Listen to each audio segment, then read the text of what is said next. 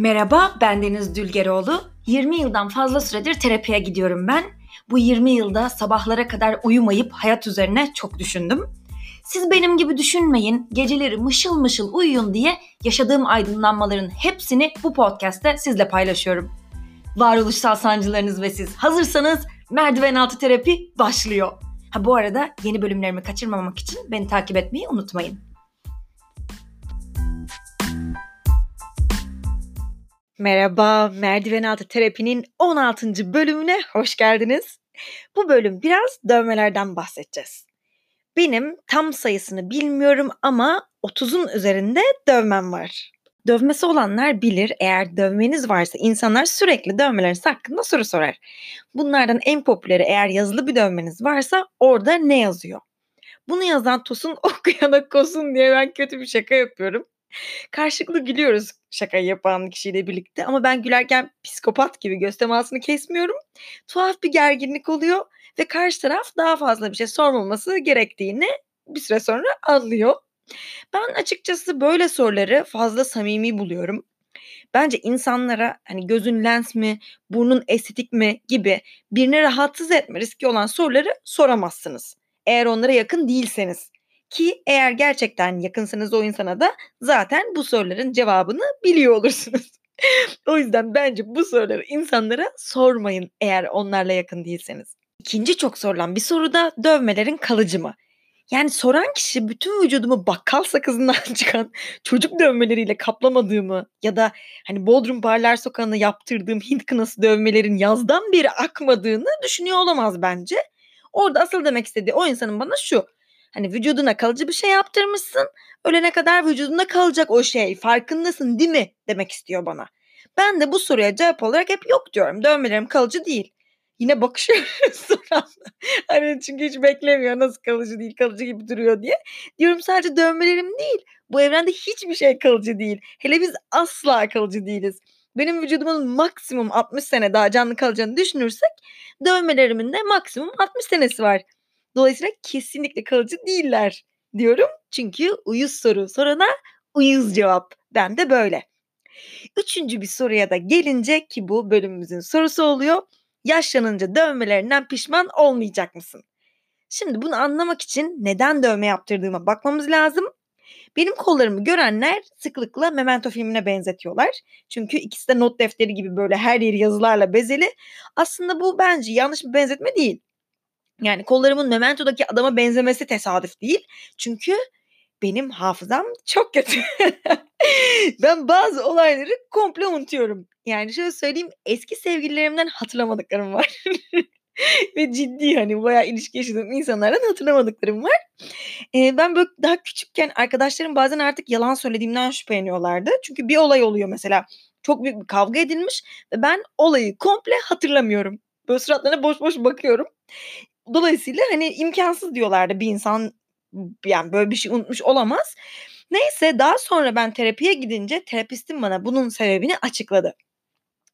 Çok büyük travmalar yaşadığınızda e, tekrar böyle o travmayı hatırlayıp o acıyı tekrar tekrar yaşamamanız için beyin o travmayı siliyormuş. Ama travmayı cımbızla tutup diğer anılardan ayırarak silemediği için o travmanın yayıldığı tüm kesit hafızamızdaki o film şeridinden bloklar halinde çıkarılıp bloklar diyebildim ya bloklar halinde çıkarılıp siliniyormuş. Yani diyelim berbat geçirdiğin senin bir okul dönemi var. Mesela 3 sene sürdü. Beynin sadece içinden o okulda geçirdiğin kötü anları çıkarıp silemiyor. O 3 sene olan ne var ne yok hepsini tutup siliyor beynin. Bu yüzden de benim beynim bu travmaları sileceğim derken bayağı bloklar halinde benim yıllarımı, senelerimi alıp alıp siliyor. Ben dolayısıyla çok şey unutuyorum. Ve eğer böyle kendim için çok önemli hani hayatımın akışını değiştirecek bir aydınlanma yaşarsam hani bundan sonra şöyle davranacağım şunu hiç unutmamalıyım gibi ya da bir his yaşarsam mesela çok güzel bir his belki ve hiç unutmamam gereken e, onu hemen koşa koşa gidip dövmecide vücuduma işlettiriyorum. Çünkü yoksa benim beynimin bunu silmesi ve benim bunu sonsuza kadar unutma riskim var. Ve bu dövmelerimi e, nasıl yaptırıyorum? Çizim, yazı, sembol, işte siyah, renkli, İngilizce, Türkçe hatta Tayıcı karışık hangisiyle en iyi kendimi ifade ediyorsam hani bazen mesela bir hissi anlatmak için bir çizimi ya da sembolü seçiyorum. Genelde öyle bir şeyi daha iyi anlatıyor bir hissi tenime kazımak için. Mesela sağ kolumda ağzı açık kükreyen bir e, kaplan dövmesi var. Muhtemelen Instagram'da bir yerlerde koymuşumdur. O dövmeyle mesela bir hissi kazıdım ben tenime ve onu her baktığımda her baktığımda değilse de çünkü e, dövmelerle ilgili dövmesi olanlar bilir artık böyle bir çoğunu gözünüz fark etmiyor, seçmiyor. Yara izlerinde de öyle olur. Hani artık görmezsiniz aynaya baktığınızda. Neyse ama e, bazen o hisse belki ihtiyacım olduğunda gözüm o dövmeyi fark ediyor ve o hissi o günkü gibi aynen olduğu gibi hafızam bana alıp geri getiriyor. Hatta bu vesileyle dövmelerimin hikayelerine de girmiş olalım ve ilk dövmemden başlayalım. İlk dövmemi nasıl yaptırdım? İlk dövmemi yaptırdığımda ben lise 3'teydim 17 yaşımda. O zamanlar çok beğendiğim, hayran olduğum bir kız var. Kızın da kuyruk sokumunda bir dövmesi var. O yüzden benim hayalim kuyruk sokumuma bir dövme yaptırmak. Gittim Akmar'da bir tane dövmeciye. Sayfalarca adamın böyle çizimlerine baktım, ettim falan filan.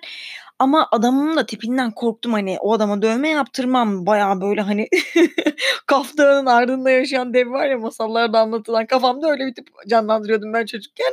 O dev işte gitmiş dövmeci dükkanı açmış Akmar'a. Neyse o yüzden bir tane dövme tasarımını da çok beğendim ama adama yaptırmak istemiyorum. Dedim ben bunu fotokopi çektirebilir miyim? Adam olmaz falan dedi. Tasarımlar işte dükkanın dışına çıkamaz. Bu arada adamın da değil tasarımlar. Bir dövme kitabı gibi bir şey bu. Eee, neyse ben işte dedim ne olur işte şey yapayım falan işte arkadaşlarıma göstereceğim zaten gelip size yaptıracağım falan dedim. Ondan sonra fotokopimi çektirdim ve kaçtım. Aldım onu Bebek'te bir dövmeci vardı oraya götürdüm. Çünkü herkes bana şey dedi işte Bebek'te bir tane dövmeci var. O dövmeci çok iyi. Dövme yaptıracaksan ona yaptır. Eee, velhasıl ben ona gittim ama bu dövmeci bana dedi ki ne kadar deyince dövme anasının nikahı dedi yani. Öyle bir para imkansız yok bende. Ama dedim ben bunu ne yap edip biriktireceğim yani artık bu yola baş koyduk. Biriktiriyorum, biriktiriyorum, yemiyorum, içmiyorum. Gidiyorum adama ve adam bana diyor ki yuva attı. Bir de R'leri söyleyemiyor hep böyle konuşuyor. Allah'ım başlık parası gibi bir daha böyle biriktiriyorum biriktiriyorum sabah akşam o dövmeyi düşünüyorum falan bir daha gidiyorum yok diyor yuva yine attı. Velhasıl ben böyle her gidişimde o parayı toplayıp euro artmış oluyordu ve ben o dövmeyi asla yaptıramıyordum. O yüzden artık çok uzun bir süre sürdü bu. Ben şey yaptım. Anladım ki bu dövme kolay kolay sahip olamayacağım. Gittim bu dövme tasarımının üstüne şeffaf poşet dosyalar vardı ya onu böyle açtım koydum asetat kalemiyle üzerinden geçtim. O şeffaf poşet dosyanın eee, tek yüzünü böyle kestim ve belimin arkasına koyuyordum o kuyruk sokunma ve dönüp aynada bakıyordum. Sanki oraya dövme yaptırmışım gibi duruyordu. Her gece bakıp böyle of çok güzel olacak falan diye gaza geliyordum. O gazla daha da yemeden içmeden para biriktiriyordum. Ben bu şekilde bu dövmeci en az 5 kere falan gitmişimdir. En son yani o kadar çok şey yaşandı ki gittiğimde mesela bir keresinde kardan kapanmıştı. İşte dükkan kapalıydı o yüzden yaptıramadım. Sonra bir daha gittim. Ee, işte bu sefer adam yurt dışına gitmişti o yüzden dükkanı kapalıydı falan. Neyse en son gittiğimde dükkanı açıktı. Hem de bir şekilde euroyu da ben yakalayabilmişim ve param da yetti. Tamam dedim bu sefer dövmeyi yaptırıyorum. Derken bu sefer adam bana dedi ki kimlik nerede? kimlik görmek istiyorum. dedi ondan sonra bakınca kimliği mesela 17 yaşındasın dedi. Sen dedi dövmeni ben bu şekilde yapamam. Neden dedim? Çünkü dedi bana hep böyle dedi 17 yaşında işte 16 yaşında dövme yaptıranlar dedi annesinden gizli gizli geliyorlar ya da babasından gizli. Sonra dedi bu dövmeyi evdekiler görünce kıyamet kopuyor. Bana dava açıyorlar. Sen benim reşit olmayan çocuğuma nasıl dövme yaparsın diye. İlla dedi bu dövmeyi yaptırmak istiyorsan git bana annenden bir izin kağıdı getir dedi. Ben o gün de dövmemi yaptıramadım. Gittim annemden izin kağıdı getirdim. Hatta yetmedi üstüne annem aradı. İşte biz sizin metinizi şöyle duyduk. Böyle güveniyoruz falan diye. Annem tabii ki metini falan nereden duyacak? Hayatında dövmeci görmemiş de ödü kopuyor hani yanlış bir şey mi yapılır evladım nereye gitti diye. O yüzden adamı gazlamak için işte size çok güveniyoruz aman efendim yaman efendim falan diye diye bu şekilde iznimizi aldık ve ben ilk dövmemi böylece yaptırmış oldum. Şimdi bu dövmemi e, soracak olursanız bugün yaptırır mıydın böyle bir dövme diye asla yaptırmazdım.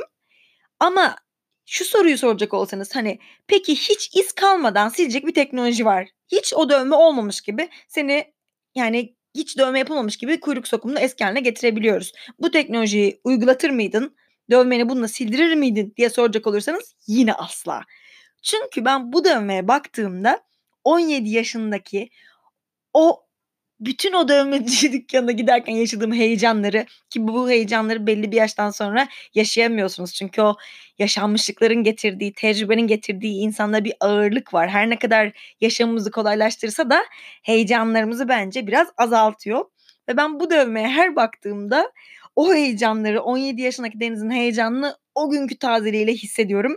Ve bence bu parayla hiçbir şekilde satın alınamayacak muhteşem bir deneyim. O yüzden bu dövmemi asla bugün öyle bir imkanım olsa da sildirmezdim. Ben ne olduğu için çok mutluyum. Yani ilk dövmem bir çizimdi ama özellikle son yıllarda yaptırdığım dövmeler yazılara evrildi. Mesela sağ kolumun içinde şu yazıyor. İngilizce bir dövme.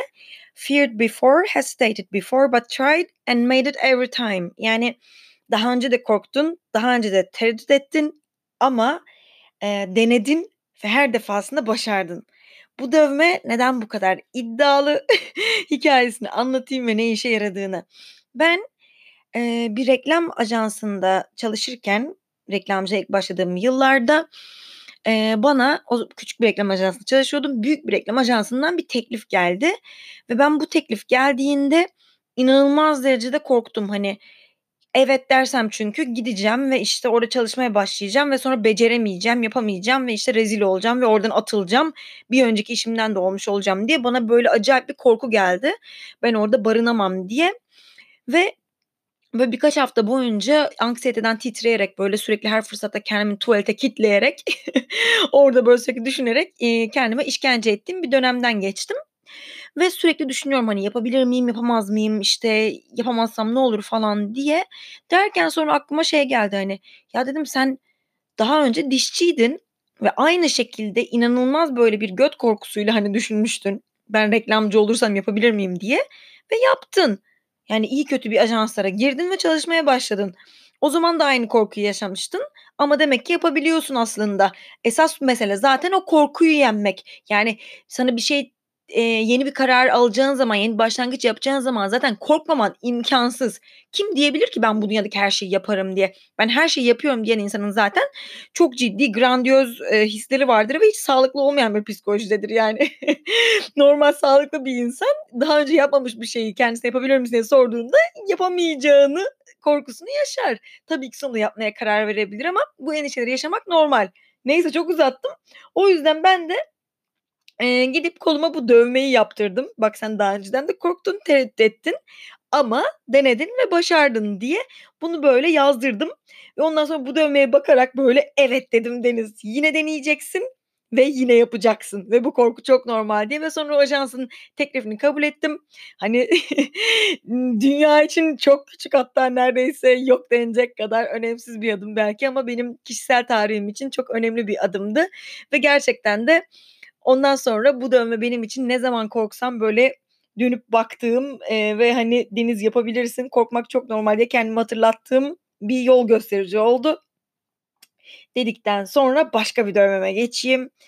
E, kolumu şöyle çevirdiğim zaman demin anlattığım dövme iç taraftaydı. Dış tarafa geçiyorum. Orada yine muhtemelen Instagram'daki fotoğraflarımda görürsünüz. Şöyle bir dövme var. Kendine acıma, kendini acıtma yazıyor. Bu dövme şu bakımdan ilginç. Eee, bu dövme aslında ilk yapıldığında şöyle yazıyordu. Kendine acıma, kendini acıt. Şimdi hikayesini anlatacağım. Ben, eee, bir kitap yazmaya başladım bundan birkaç sene önce ve ben bir şeyi böyle hissetmeden yazmayı sevmiyorum. Yani öyle, hani, iii, yapay böyle edebiyat kokan cümlelerden nefret ederim. 3 noktadan falan devrik cümlelerden de bu arada eğer yeri değilse nefret ederim. Ve o yüzden böyle bir şey yazıyorsam benim gerçekten o şeyi sonuna kadar hissediyor olmam lazım. Yani mesela acılı bir hikâyemi anlatıyorsam o acıyı benim tekrar aynen o, eee, yaşanırken ki gibi tekrar yaşamam lazım ve hissetmem lazım. Başka birisi hakkında bir şey yazıyorsam da aynı şekilde o insanın ne hissettiğini anlamak istiyorum. Yoksa yazdığım şey bana çok sahte geliyor ve tiksiniyorum yazdığım şeyden. O günde kitapta Anthony Kiedis'in e, benim çok sevdiğim bir grup olan Red Hot Chili Peppers'ın solisti. Onun Scar Tissue diye bir şarkısı var ve onunla ilgili bir şey yazıyordum kitapta. Ve e, Scar Tissue şarkısında aslında sözler e, eğer dinlerseniz eroin hakkında e, eroinin yarattığı yara dokusundan bahsediyor aslında ve onu hani ruhumuzdaki yara dokusuna benzetiyor bence şarkı ve ben o yüzden o gün yazarken şunu merak ettim. Acaba eroin yapan bir insan nasıl hissediyor? Neler yaşıyor diye ve YouTube'da bir aramaya başladım eroinle ilgili ve yani yaptığım araştırma sonucunda çok garip bir videoya geldim. Bir kız hani böyle makyaj bloggerları falan şey anlatıyor ya hani nasıl uyguluyoruz işte hani makyajımın bazını böyle sürüyorum, üstüne fonteni böyle geçiyorum ya da işte böyle ne bileyim yemek tarifi veren birisi böyle anlatıyor. Aynen böyle bir how to videosu çekmiş ve eroinin nasıl yapıldığını anlatıyor. İşte okay first we swing our arm falan diye böyle bayağı tatlı bir şey yapıyormuş gibi. Okay then you wanna get up and so işte falan filan diye böyle anlatıyor ve bu arada ailesi görmesin diye ya da herhalde bir tanıdığı birisi görmesin diye yüzünü kapatmış kız. Şu an anlatırken tekrar kanım dondu bu hikaye.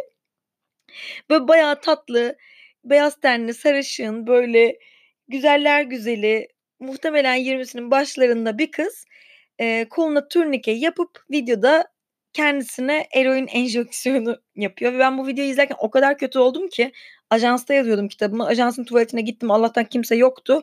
Kabinde kapı açık böyle filmlerdeki gibi klozeti tutarak öğre öğre e, kustum. Ve sonra dönüp kitabın başına oturdum. Ve gerçekten de o bölüm harika oldu. Yani herhalde eroin yapmadan eroin yapan bir insanı ancak bu kadar anlayabilirdim. Ve ben bu şekilde kendime işkence ederek de olsa bayağı güzel şeyler yazmaya başladım. Ee, ve bayağı iyi gidiyordu kitabım. O dönemde bir yapımcı bir arkadaşım hatta ismini de vermeden de geçmeyeyim Suzan Güverte beni kendi düzenlediği Beyond 24 diye bir e, film endüstrisi etkinliğine davet etti. Konuşmacılar arasında da Ercan Kesal vardı. Ben de Ercan Kesal'ı çok severim. Eğer hiç tanımıyorsanız e, Bir Zamanlar Anadolu'da adlı sinema filmini Ebru Ceylan ve Nuri Bilge Ceylan'la birlikte yazan ve hatta aynı zamanda filmde de oynayan kişi kendisi. E, Birçok filmde rolleri var. Aynı zamanda kitapları var. İşte böyle senarist olarak da e, bir kimliği var kendisinin. Ama bütün bu yazar kimliğinin öncesinde bir sağlıkçı ve bir doktor olmasının ötürü sanırım ben kendisine yakın hissediyorum bir şekilde ve çok seviyorum. Ve bu e, izlediğim yani sahneye çıktığı konferansa da kendine acıma, kendini acıt diye bir cümlesi geçti. Ve o cümle benim aklıma kazındı. Çok hoşuma gitti. Çünkü ben zaten çalışırken çok mazoşist olan birisiyim. Mesela sporda böyle 50 dakika yeter bir ders için diyorlar ama bir antrenman için ben eğer canım yanmıyorsa asla duramıyorum hani demek ki diyorum kendimi yeterince zorlamadım ve daha da daha da yapıyorum. Hatta bu şekilde ben koşu bandında koşa koşa dizimi sakatladım. futbolcu gibi menisküsüm yırtıldı ve şimdi sürekli ağrıyor. Hani böyle takside falan sürekli bacağımı açmak zorunda olduğum için taksicinin kafasına sokuyorum bacağımı açıp böyle. Ve e, ben bu kendimi acıtma e, huyumdan terapide bahsettim. Çünkü ilk bu dövmeyi yaptırdığımda ve terapi odasına girdiğimde dedim ben böyle bir dövme yaptırdım. Terapistim de neden hani kendi böyle acıtacak kadar zorluyorsun diye haklı olarak sordu ve biz bunun üzerine konuştuk. Ve ben ilerleyen seanslarda anladım ki insanın kendisini acıtması çok da iyi bir fikir değil. Mesela diziniz sakatlanıyor ve ömür boyunca hani öyle o sakat dizde yaşamak zorunda kalabiliyorsunuz. Ve kendimi acıtmadan da bir şeyler üretebileceğime ikna oldum. Neyse ki Türkçe sondan eklemeli bir dil ve o yüzden dövmeciye gidip değiştirttim bu dövmemi. Artık kendine acıma, kendini acıt değil, kendine acıma, kendini acıtma yazıyor. ve bu dönem bana kendime acımamam ve kendimi acıtmamamın yanı sıra e, bir insan olarak bakış açımın zamanla ne kadar değişebileceğini de hatırlatıyor. Sağ kolumu tekrar içeri çevirdiğimde şöyle bir dövme var. It happens for a reason yazıyor. Bu dövmemin hikayesi birazcık aslında üzücü. Ee, ben çok sevdiğim ama hakikaten çok sevdiğim birisini kaybetmek üzereydim. Ve çok acılı bir dönem geçirdim.